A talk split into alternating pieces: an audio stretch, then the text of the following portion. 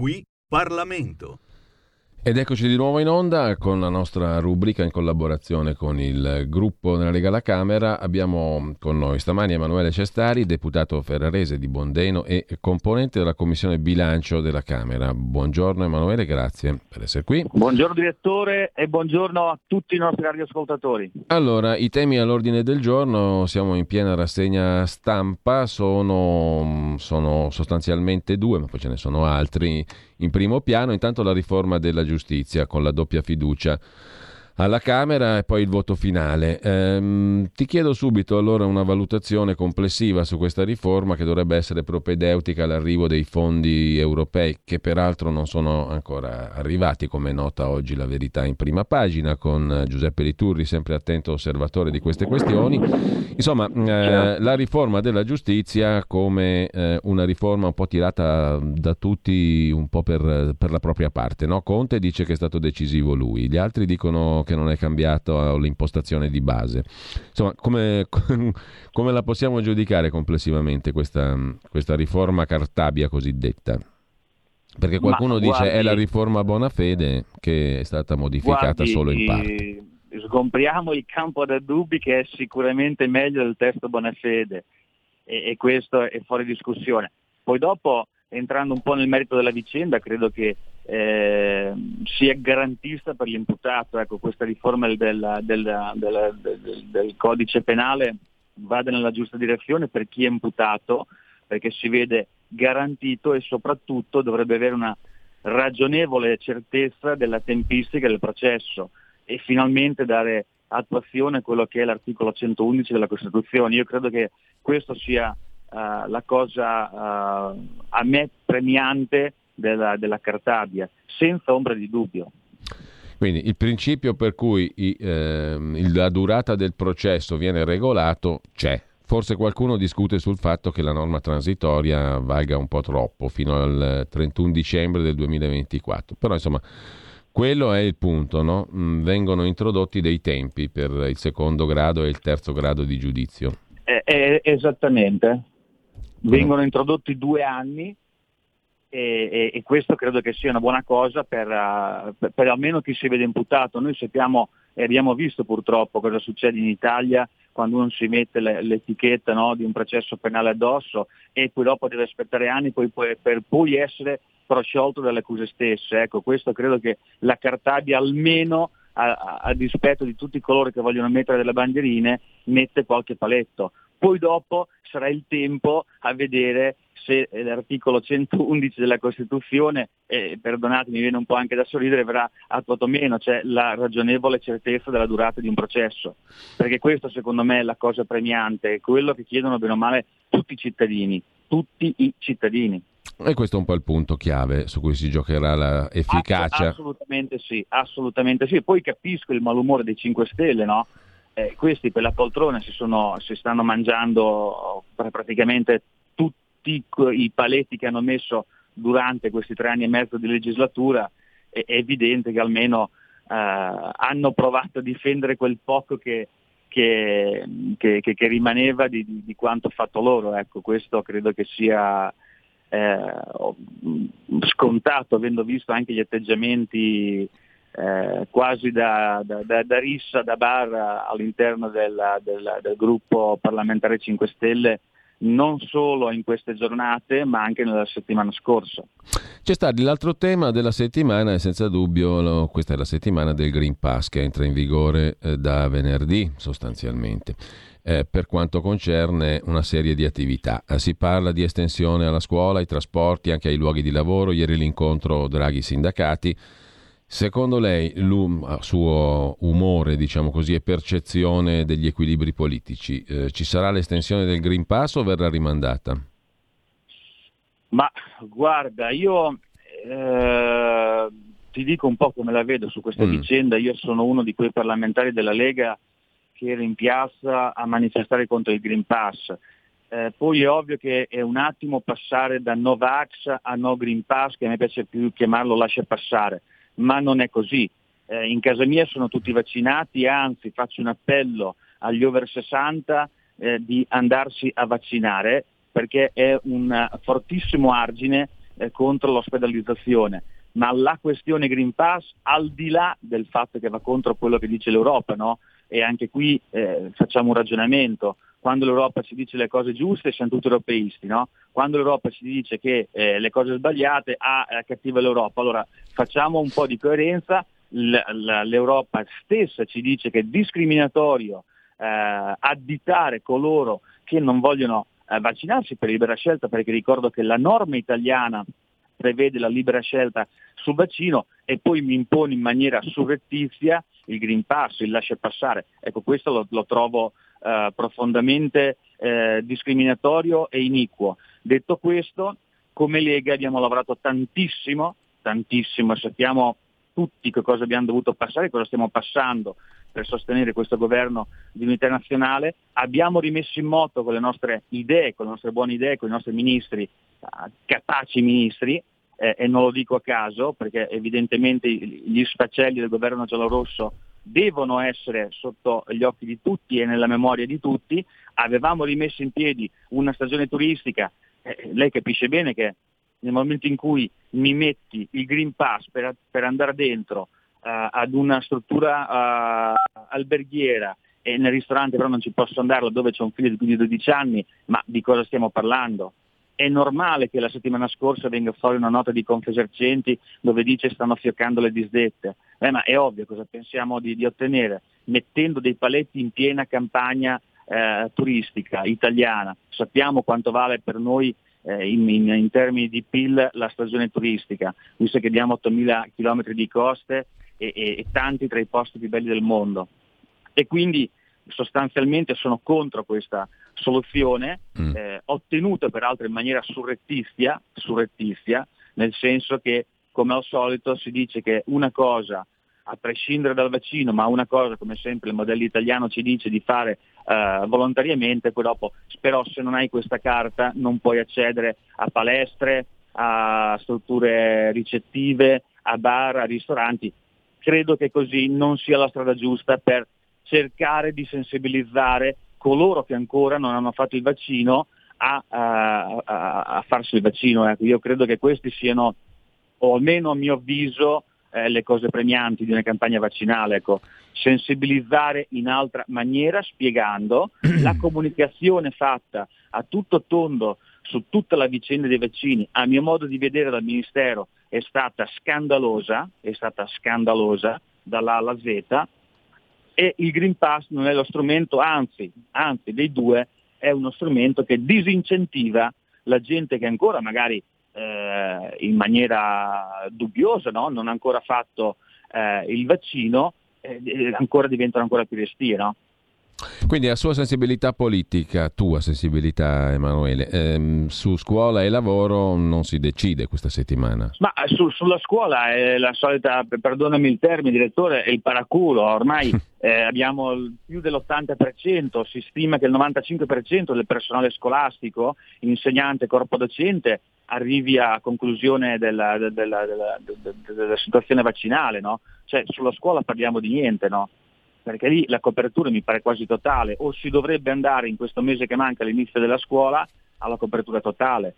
È su tutto il resto no? che io francamente mi auguro che in Consiglio dei Ministri venga posto il tema e venga detto no, attenzione, però almeno nel, negli alberghi, nei ristoranti all'interno degli alberghi e, e, e bar e, e ristoranti anche più in genere, un attimo, chi controlla?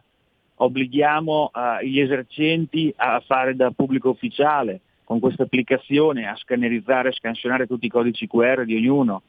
Insomma, a me pare, mi pare un po' uh, surreale la, la, la, questione, così come è stata posta.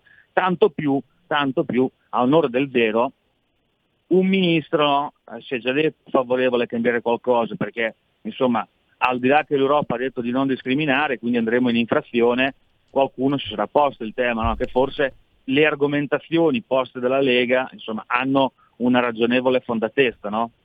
Ecco, l'Europa ha detto di non discriminare, lo dice anche una risoluzione, l'abbiamo citata stamattina sulla scorta di un articolo dell'amico e collega Edoardo Montolli che verrà pubblicato anche su Cronaca Vera. Eh, e mm, in ogni caso eh, la, l'Europa dice anche attraverso il Consiglio d'Europa, 27 gennaio 2021, risoluzione eh, 2361, che nessuno deve essere sottoposto a pressioni per essere vaccinato, che, nessuna, ness- che nessuno deve essere discriminato per non essere stato vaccinato e che gli stati che aderiscono al Consiglio d'Europa, Italia compresa che ha votato questa risoluzione, devono mettere da parte eh, dei fondi per garantire il risarcimento per danni derivanti dalle vaccinazioni, cioè lo Stato dovrebbe indennizzare le persone colpite da eventi avversi per il vaccino.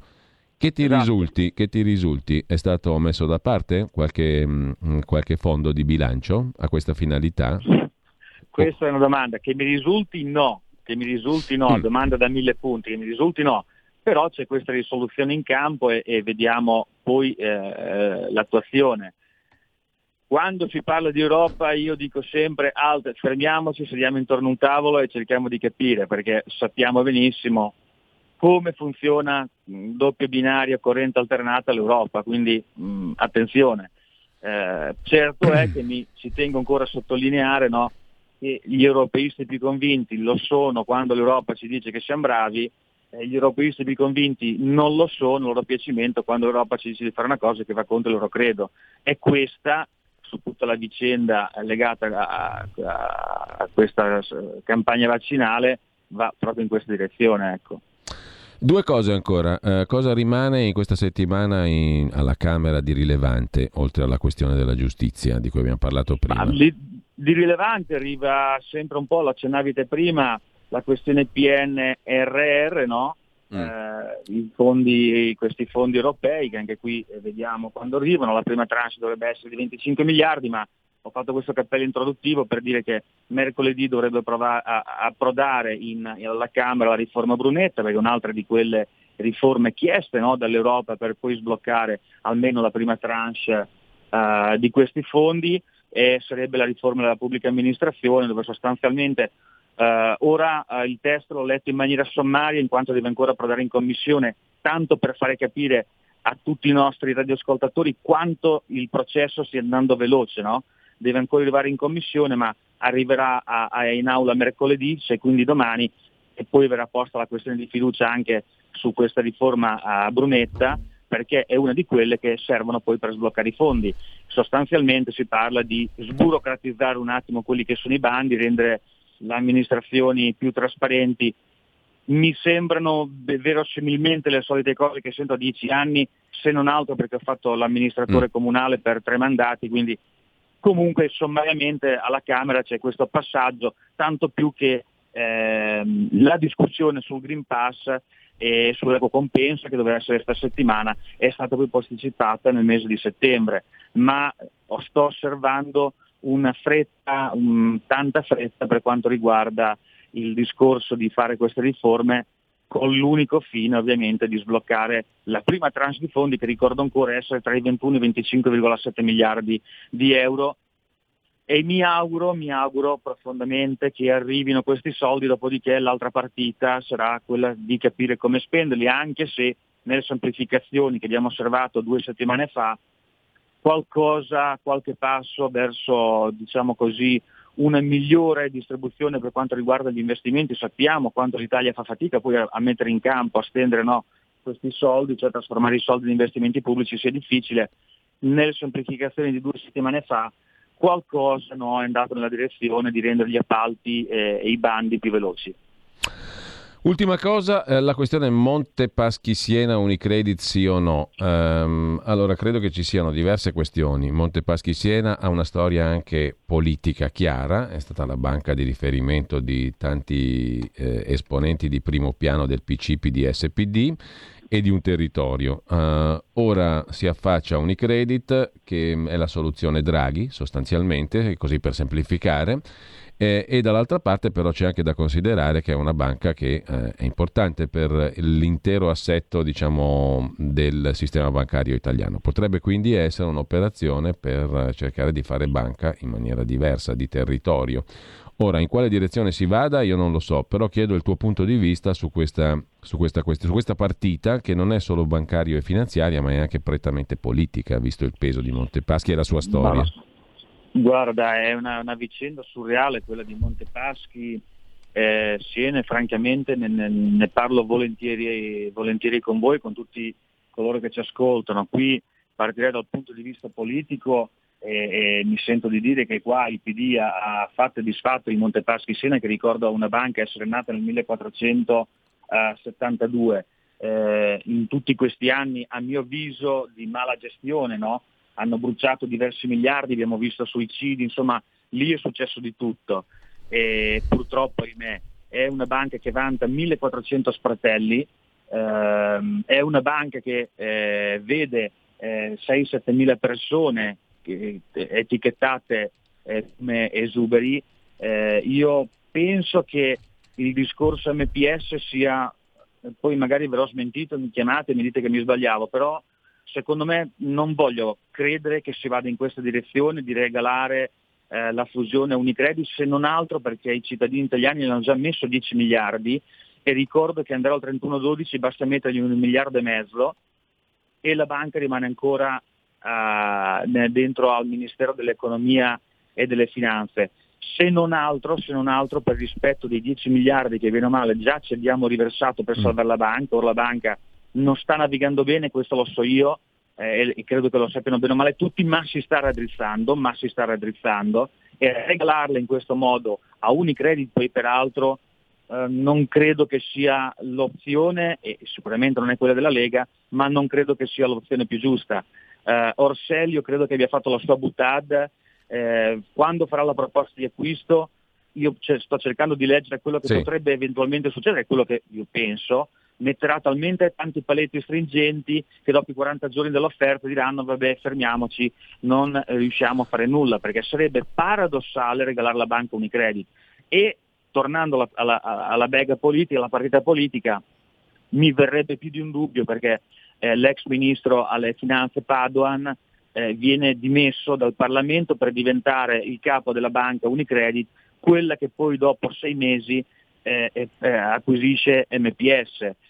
Beh, io credo che ci sia dopo davvero da, da parlare anche perché, come dicevo prima, eh, maledizione, 10 miliardi abbiamo già spesi, ne servono uno e mezzo andare a uno e mezzo, due, ma più uno e mezzo andare al 31-12-2021, mettiamoceli, poi vediamo l'anno prossimo. Insomma, ecco. Io credo che su questa partita eh, bisogna davvero sedersi, fare un ragionamento, eh, perché credo che sia abbastanza importante, ecco, se non altro per gli esuberi, per gli sportelli, per quello che riguarda e per quello no, che incarna come significato MPS sul territorio toscano e in questo caso Siena.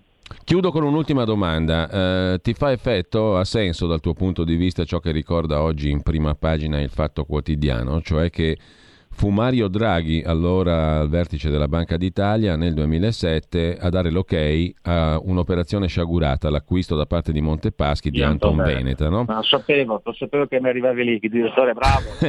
Ma è no. stata sciagurata sì, è stata sciagurata allora, sì. Cioè, che sia benissimo. stata sciagurata lo dicono tutti. Che la Banca Ma d'Italia certo. l'abbia approvata, io mi domando, ha senso veramente ricordarlo oggi? No, lo dico onestamente, perché la storia dice no. questo, che la Banca d'Italia diede l'ok, fondamentalmente. Si sapeva no, che era non... un disastro di operazione o Banca d'Italia non poteva fare diversamente nel 2007, cioè Draghi, tirato in primo luogo in ballo adesso? Io mi limito a dire che quell'operazione lì non ha, non ha avuto senso e si poteva tranquillamente fare diversamente. Poi bisogna vedere eh, quali dinamiche ci sono state dietro a, a quella sciagurata operazione, ma non aveva senso. Certo. E, e... i nodi vengono al pettine, e i nodi vengono tutti al pettine perché eh, una piccola percentuale dei disastri di MPS viene anche da quella sciagurata operazione, che se non sbaglio fu di 6-7 miliardi di euro, una banca stra- strapagata, perché voglio anche dire questo, eh, da parte Beh, diciamo che l'operazione complessiva era da 17 miliardi, 9 miliardi per prendersi eh. la banca e 7 miliardi e mezzo di debiti aggiunti. Ecco, eh, esatto, ecco, i 7 miliardi di debiti aggiunti fu un'operazione sciagurata, mi pare che ci fosse Bersani no, al tempo, eh, anche a redigere l'operazione a parte che Draghi e col senno di poi, ma già lo sapevamo prima, eh, direttore, diciamocelo, mm, già al tempo del, de, degli eventi sapevamo che era una sciagura quella, quella, fatta ai danni di Anton Veneta, poi ognuno fa le relazioni che vuole, ognuno pensa ciò che vuole, ma e se vedeva, no? come dicono qua a Roma. Allora, io saluto e ringrazio Emanuele Cestari che mm, è stato con noi, buona giornata, buon lavoro e Buona giornata anche a voi e a presto. Qui Parlamento.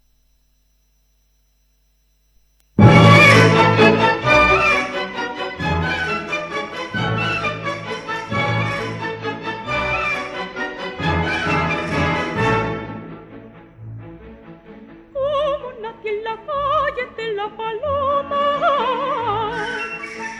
este nombre me dieron de niña en broma y con poco alegre de calle en calle. El nombre de paloma se me y dando y aunque no tengo el cuello dormazonado, siempre está mi cabello limpio y rico. no tiene plumas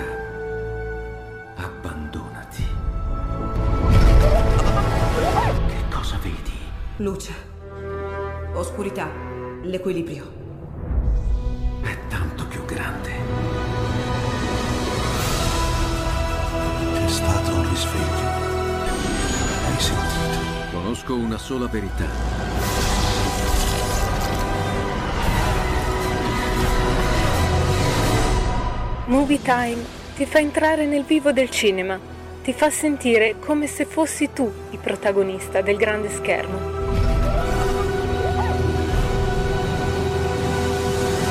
Ogni sabato dalle ore 16 oggi la tua radio è ascoltabile anche con la televisione in digitale. Sul telecomando della televisione digitale o del tuo ricevitore digitale puoi scegliere se vedere la TV o ascoltare la radio. Risintonizza i canali radio e troverai anche RPL, canale 740. La tua radio. Porta con te ovunque RPL la tua radio. Scarica l'applicazione per smartphone o tablet dal tuo store o dal sito radiorpl.it. Cosa aspetti?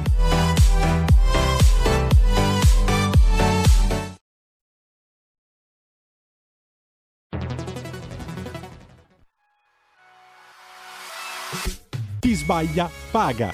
Ci metto la firma. Referendum giustizia. 1. Riforma del CSM. Stop allo strapotere delle correnti. 2. Responsabilità diretta dei magistrati. Più tutele per i cittadini. Chi sbaglia paga. 3. Equa valutazione dei magistrati. I magistrati non possono essere controllati solo da altri magistrati. 4. Separazione delle carriere dei magistrati. Stop alle porte girevoli per ruoli e funzioni. 5. Limiti agli abusi della custodia cautelare. Per una giustizia giusta è un equo processo per tutti. 6. Abolizione decreto Severino. Più tutele per sindaci e amministratori. Firma anche tu ai gazebo della Lega nelle piazze e in tutti i municipi d'Italia. Trovi tutte le informazioni sul sito legaonline.it. Chi sbaglia paga. Ci metto la firma. Referendum giustizia.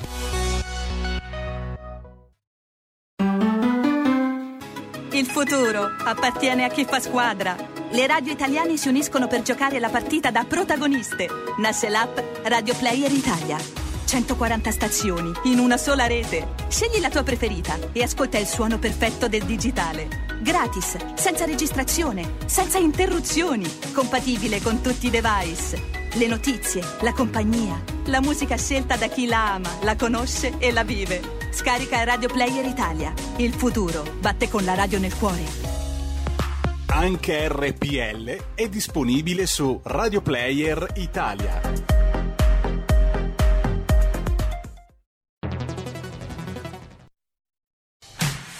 Porta con te ovunque RPL la tua radio. Scarica l'applicazione per smartphone o tablet dal tuo store o dal sito radiorpl.it. Cosa aspetti?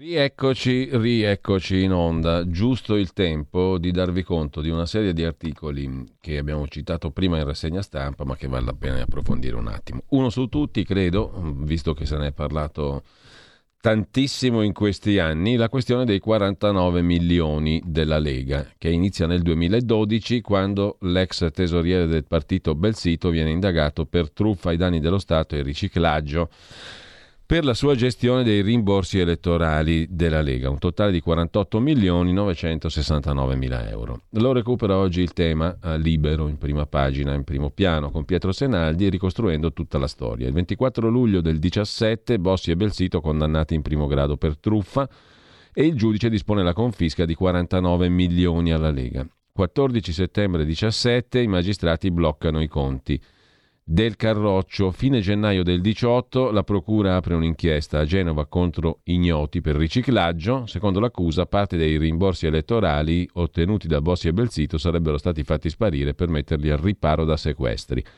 6 settembre del 18 il Tribunale del riesame di Genova conferma la confisca, spiegando che il denaro è sequestrabile in tutti i conti correnti riconducibili alla Lega. 18 settembre del 18 si arriva a un accordo tra Procura e Lega. Il procuratore aggiunto, Francesco Pinto, spiega che la Lega verserà somme con cadenza bimestrale per 100.000 euro per un ammontare minimo di 600.000 euro all'anno fino a raggiungere 49 milioni. Nell'agosto del 19 la Cassazione prescrive il reato di truffa per Bossi e Belsito.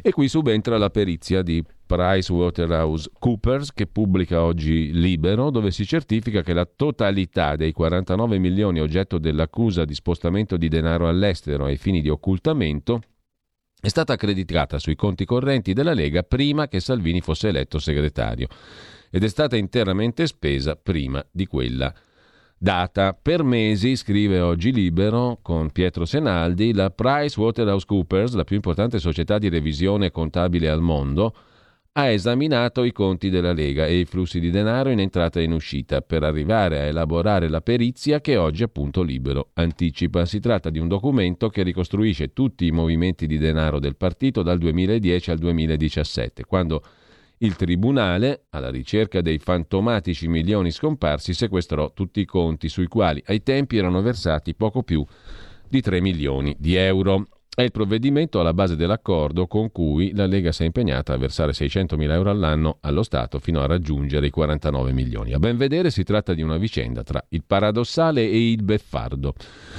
Innanzitutto, scrive Libero, va chiarito che la Lega Nord ha ricevuto i 49 milioni perché ne aveva diritto in virtù del meccanismo di rimborso legato ai voti espressi dagli elettori in favore del Carroccio. E allora per quale motivo oggi il partito si trova costretto a restituire allo Stato 49 milioni di euro di rimborsi elettorali legittimamente ricevuti? La risposta è è in una specie di rompicapo giudiziario con poca logica, scrive Libero. Da una parte, infatti, la Lega Nord è stata considerata persona offesa nel processo celebrato a Milano per le appropriazioni indebite dell'ex tesoriere leghista Belsito, dell'ex segretario Bossi di suo figlio Renzo, cifre contestate ai condannati di molto inferiori, al 49 milioni, circa 3 milioni al tesoriere, 600 mila euro per rimborsi spese indebiti alla famiglia del senatore.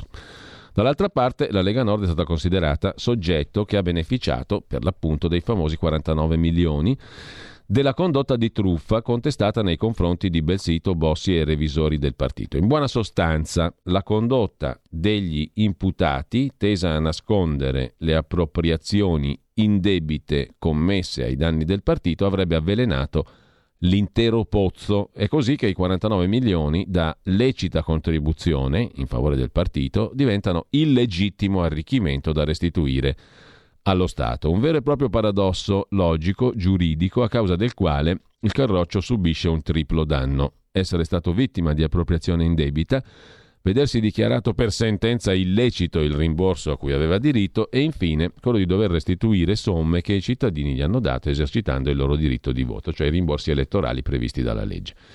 Ma non è tutto perché la vicenda dei 49 milioni non è finita qui.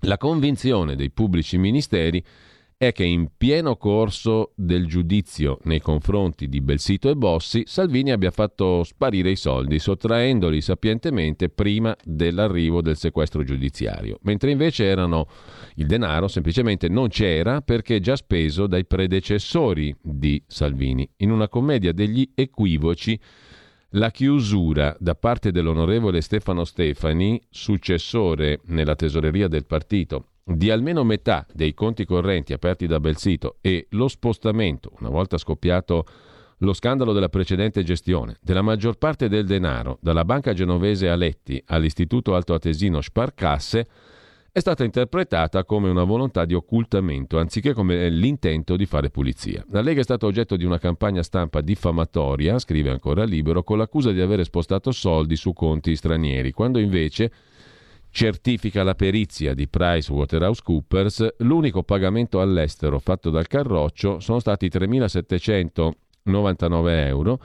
versati nel 2015 sul conto del professore universitario americano Alvin Rabushka per una conferenza tenuta in Italia sulla flat tax, il cavallo di battaglia elettorale della Lega. La stampa, che vede in Salvini il nemico da abbattere, ha creato filoni di inchiesta che la magistratura ha seguito senza approdare a nulla. Le parole del revisore della Lega Stefano Aldovisi, che ha dichiarato che sono spariti milioni dai conti della Lega sono state rivendute all'opinione pubblica come atti d'accusa. L'Espresso, il settimanale, le ha collegate a degli spostamenti di denaro fatti dalla Sparcasse nella sua normale attività bancaria. La banca Alto Atesina ha specificato che non si trattava di denaro della Lega, ma questo non è bastato. L'eco mediatica degli articoli usciti ha fatto dichiarare alle banche lussemburghesi con le quali Sparcasse si interfacciava che non sapevano da dove provenisse il denaro, quindi non potevano escludere che arrivasse dalla Lega. La perizia che pubblichiamo, scrive Libero stamani, dimostra che non è così.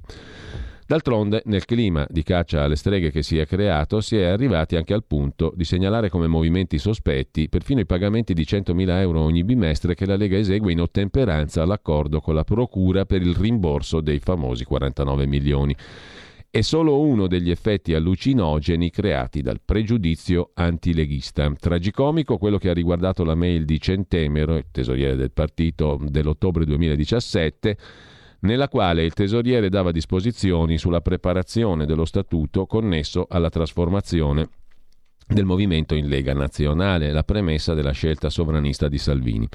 Il Fatto Quotidiano e Repubblica, sbagliando a leggere la data segnata in base al calendario anglosassone come uso al Senato, retrodatano la comunicazione a gennaio, prima del sequestro dei 49 milioni avvenuto in settembre, e la spacciano come istruzioni per far sparire il denaro. Sembra un film dell'orrore, scrive ancora Pietro Senaldi su Libero. L'inchiesta è una sequenza di errori ed equivoci, per lo più indotti dalla stampa anti-salviniana. A mettere ordine la perizia che pubblichiamo, nella quale PricewaterhouseCoopers certifica che la totalità dei 49 milioni, oggetto dell'accusa di spostamento di denaro all'estero ai fini di occultamento, è stata accreditata sui conti correnti della Lega prima che Salvini fosse eletto segretario ed è stata interamente spesa prima di quella data.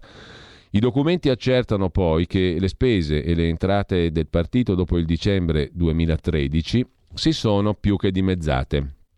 La perizia analizza nel dettaglio tutte le spese sostenute dalla Lega nel triennio 2000-2013, quello riguardante i famosi 49 milioni che il partito ha deve restituire. I conti dimostrano che la quasi totalità della cifra è stata spesa in campagne elettorali, stipendi al personale, pagamento degli oneri tributari, liquidazione di fatture ai fornitori, sovvenzioni alle sezioni territoriali e alle organizzazioni collaterali al partito. Insomma, in tutto quello che è funzionale all'attività di un movimento politico e legittimo rispetto a essa. Ogni trasferimento rendicontato è provato da un bonifico o da un accredito bancario. Al termine dell'analisi dei movimenti di ogni anno, PricewaterhouseCoopers certifica che tutte le somme accreditate per rimborsi elettorali erano già totalmente uscite dai conti correnti bancari entro il 31 dicembre dello stesso anno e che erano state interamente impiegate e spese a testimonianza che non sono mai state nella disponibilità di Salvini.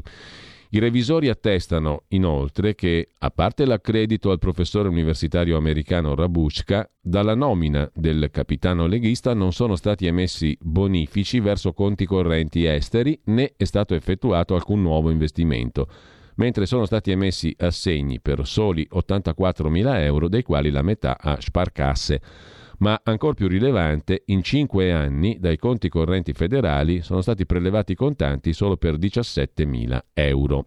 Per farla breve, conclude Pietro Senaldi su Libero, più che austera, la gestione del nuovo tesoriere della Lega appare monacale. Questo non ha risparmiato al partito vaniloquenti inchieste giornalistiche, ma con ogni probabilità indurrà i magistrati liguri ad archiviare l'inchiesta. A volte anche i rompicapo giudiziari, con calma e pazienza si possono sciogliere. La vicenda contabile è finalmente chiara. Resta da dirimere quella politica perché la Lega deve restituire 49 milioni di rimborsi elettorali legittimamente percepiti e per il 97% rendicontati solo per colpa di essere vittima di un'appropriazione indebita e di una truffa da parte del suo ex tesoriere e per i rimborsi spese eccessivi del suo ex segretario? Sono in tutto 3 milioni e 6 la restituzione ha senso solo nell'ottica di danneggiare un partito e non farlo competere nel teatro democratico con le stesse carte e gli stessi diritti degli altri. Resterà invece probabilmente aperta l'inchiesta milanese sui fondi per sostenere la lista Maroni Presidente alle elezioni del 2013 si tratta di 450.000 euro bonificati in tre tranche da 150.000 euro l'una a titolo di prestito e, come scrive PricewaterhouseCoopers, poi restituiti nel 2014 e 2016. Anche questa un'altra indagine di panna montata, scrive Libero, che poi eh, presenta le carte, i grafici sostanzialmente frutto degli studi di PricewaterhouseCoopers sulle entrate e le uscite della Lega, entrate trimestrali in euro sui conti correnti federali dal 30 luglio del 2010 al 15 dicembre del 2013. Tutti i bonifici, gli assegni e i prelievi, tutti i numeri sostanzialmente delle uscite sia precedenti all'epoca Salvini sia appunto sotto l'epoca Salvini. Sintetizza poi Libero, adesso abbiamo letto tutto il documento sulla perizia che scagiona Salvini sulla vicenda dei 49 milioni, ricostruendo i movimenti di denaro del partito dal 2010 al 2017. Sintetizza Libero, i soldi sono stati incassati e spesi prima che Matteo Salvini diventasse leader. E mh, mm, con questo, diciamo, forse si mette la parola fine a questa storia dei 49 milioni, scrive Libero, che è una storia più politica che finanziaria e giuridica. Intanto ci fermiamo ancora un attimo, abbiamo ascoltato prima, secondo brano musicale, una zarzuela che è una tipica composizione spagnola lirico-teatrale, parti cantate, parti parlate, canzoni d'opera, canzoni popolari e anche danza.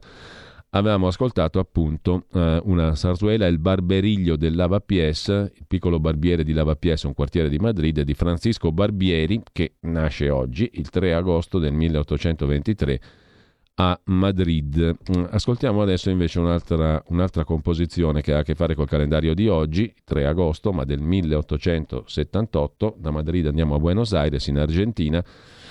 Nasce Constantino Gaito, compositore e pianista, di cui ascoltiamo adesso un trio per pianoforte, opera 25, allegro moderato. Constantino Gaito, 3 agosto 1878, Buenos Aires.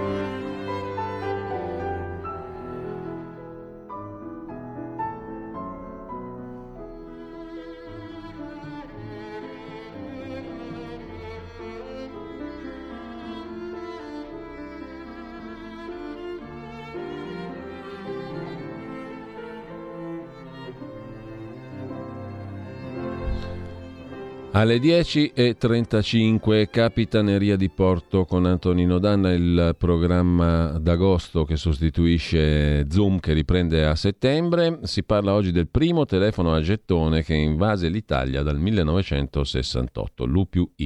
Funzionava solo col gettone telefonico che divenne una vera e propria moneta, il bitcoin degli anni 70.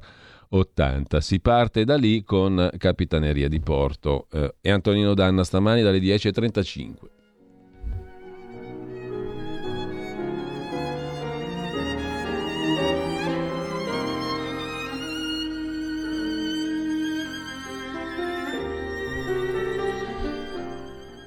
Alle 12 Sara Garino il suo talk, Alto Mare si parla di polizia di Stato dopo le violenze perpetrate dai Notav in Val di Susa lo scorso fine settimana.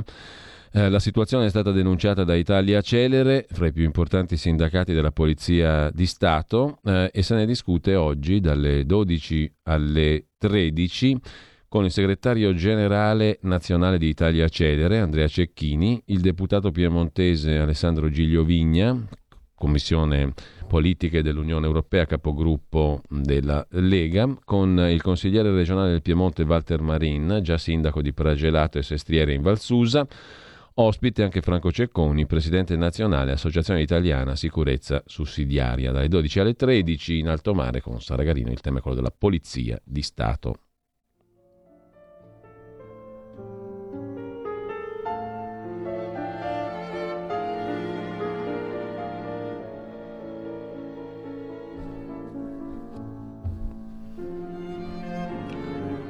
Potere al popolo, Samivarino ore 13 e se Draghi chiedesse il Green Pass anche per votare con una quantità di ospiti dalle 13 alle 15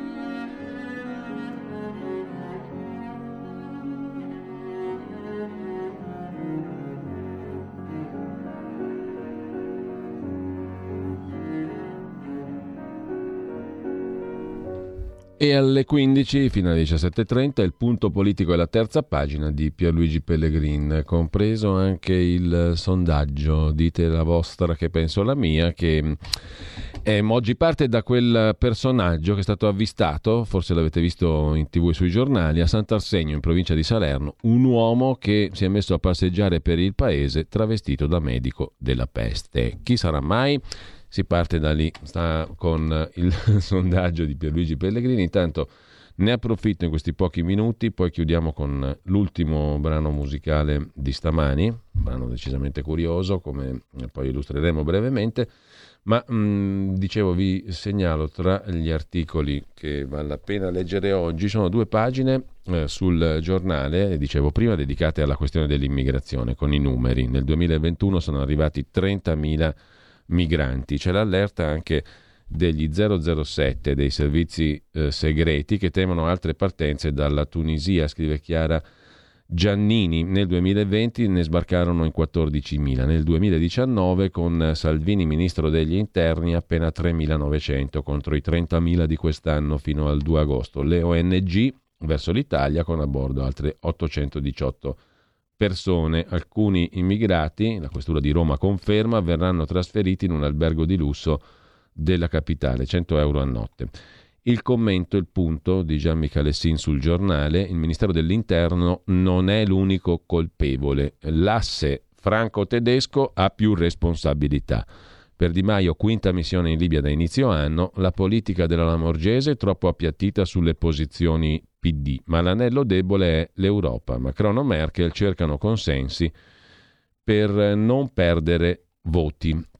L'asse franco-tedesco ha responsabilità, sottolinea Gian Michalessin sul giornale, e Salvini minaccia Draghi svegli la Lamorgese. Convinto nel cambio di passo del Premier sull'immigrazione, si dice il segretario leghista. Il giornale aggiunge anche le affermazioni di Giancarlo Giorgetti, il governo non cadrà sugli sbarchi, ma se Super Mario pensa al Quirinale non durerà. Il sottosegretario all'economia Durigoni è ritornato a battere sui temi del carroccio, rinnovare Quota 100, scrive il giornale. Dal Corriere della Sera, invece, la notizia della desecretazione degli atti su Gladio e P2 da parte di del presidente Draghi che ha firmato nell'anniversario della strage del 2 agosto. 41 anni sono passati dalla bomba alla stazione di Bologna e in occasione dell'anniversario della strage, 85 morti, il Premier Mario Draghi ha firmato una direttiva che dispone la declassificazione, la desecretazione e il versamento anticipato all'archivio centrale di atti che riguardano l'organizzazione neofascista Gladio e la loggia massonica P2, se i processi hanno stabilito che a posizionare la bomba furono i neofascisti dei NAR, un altro processo si sta celebrando contro i mandanti occulti della strage.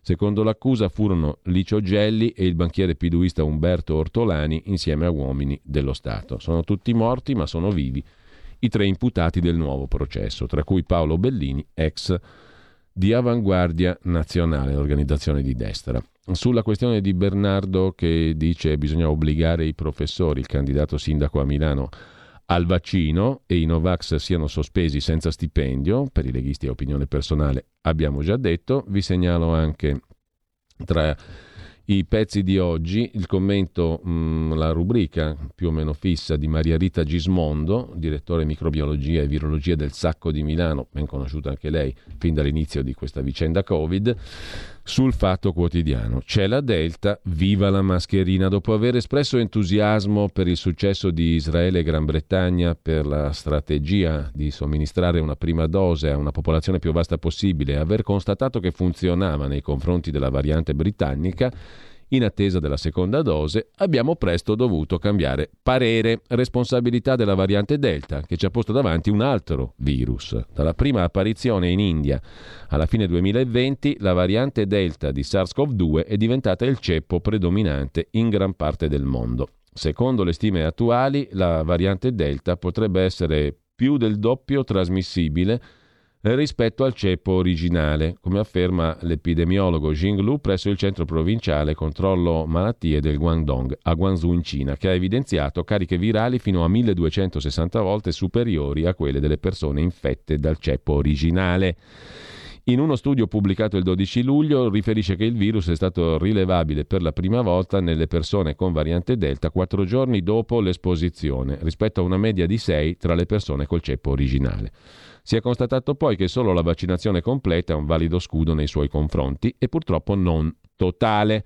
Insomma, la guerra è cambiata, scrive la professoressa Gismondo. Quante volte si vede gente che non usa la mascherina perché vaccinata. Purtroppo non c'è Green Pass che ci protegga. Neanche aver avuto un referto negativo per un tampone né l'assenza di sintomi possono rassicurarci. L'unica garanzia si affida al più economico dei mezzi a disposizione. La mascherina, scrive eh, Maria Rita Gismondo. In tema invece di sanità c'è da segnalare, poi chiudiamo, le mani dei clan sulla sanità, questa è la solita solfa, Altro che novità, eh, 17 misure cautelari ai domiciliari, lo racconta il tempo, il consigliere regionale Paris eletto nell'UDC in Calabria. Arresti in Calabria, cosche infiltrate negli appalti della SL per i servizi di pulizia e sanificazione, il che appunto non è assolutamente una novità. Con ciò ci salutiamo qua e mm, ci ascoltiamo adesso. 3 agosto 1926 a New York nasce Tony Bennett, pseudonimo di Anthony Dominic Benedetto, uno dei tre figli di John Benedetto e Anna Suraci. Suo padre è un negoziante che nel 1906 emigra negli Stati Uniti da Podargoni, a proposito di Calabria, vicino a Reggio Calabria, sua madre una sarta che negli Stati Uniti, subito dopo l'emigrazione dei genitori, arriva negli Stati Uniti, nasce anzi negli Stati Uniti, subito dopo l'emigrazione dei suoi genitori, anch'essi reggini, avvenuta nel 1899. Tony Bennett nasce il 3 agosto del 26 a New York, una delle voci celeberrime eh, della musica statunitense, qui con Amy Winehouse in un classico Body and Soul, corpo e anima. Buon ascolto. Poi con voi Antonino Danna.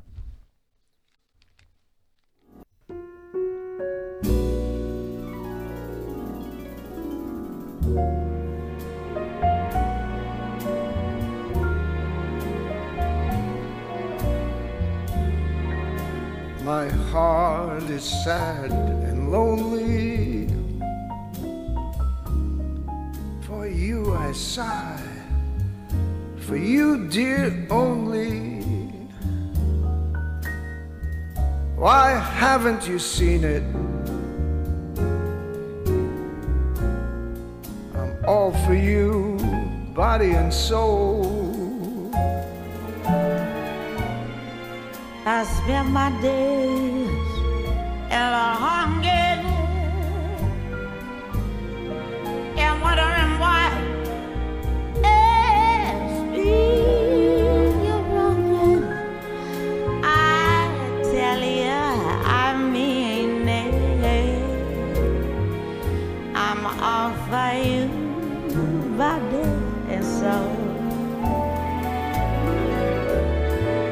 I can't believe it. It's hard to conceive it that you turn away romance. Oh. Are you pretending? It looks like the ending unless I could have one more chance to pretend. My life a wreck you're making. You know I'm yours, but just the taking. I gladly surrender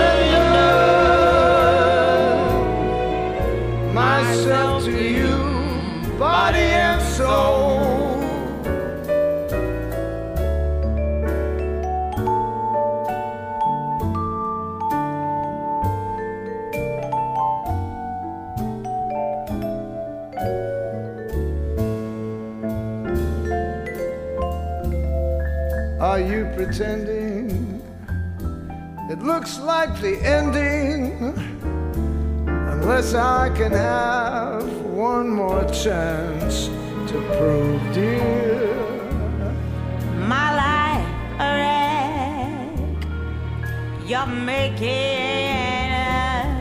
You know I'm yours for just the taking. I gladly surrender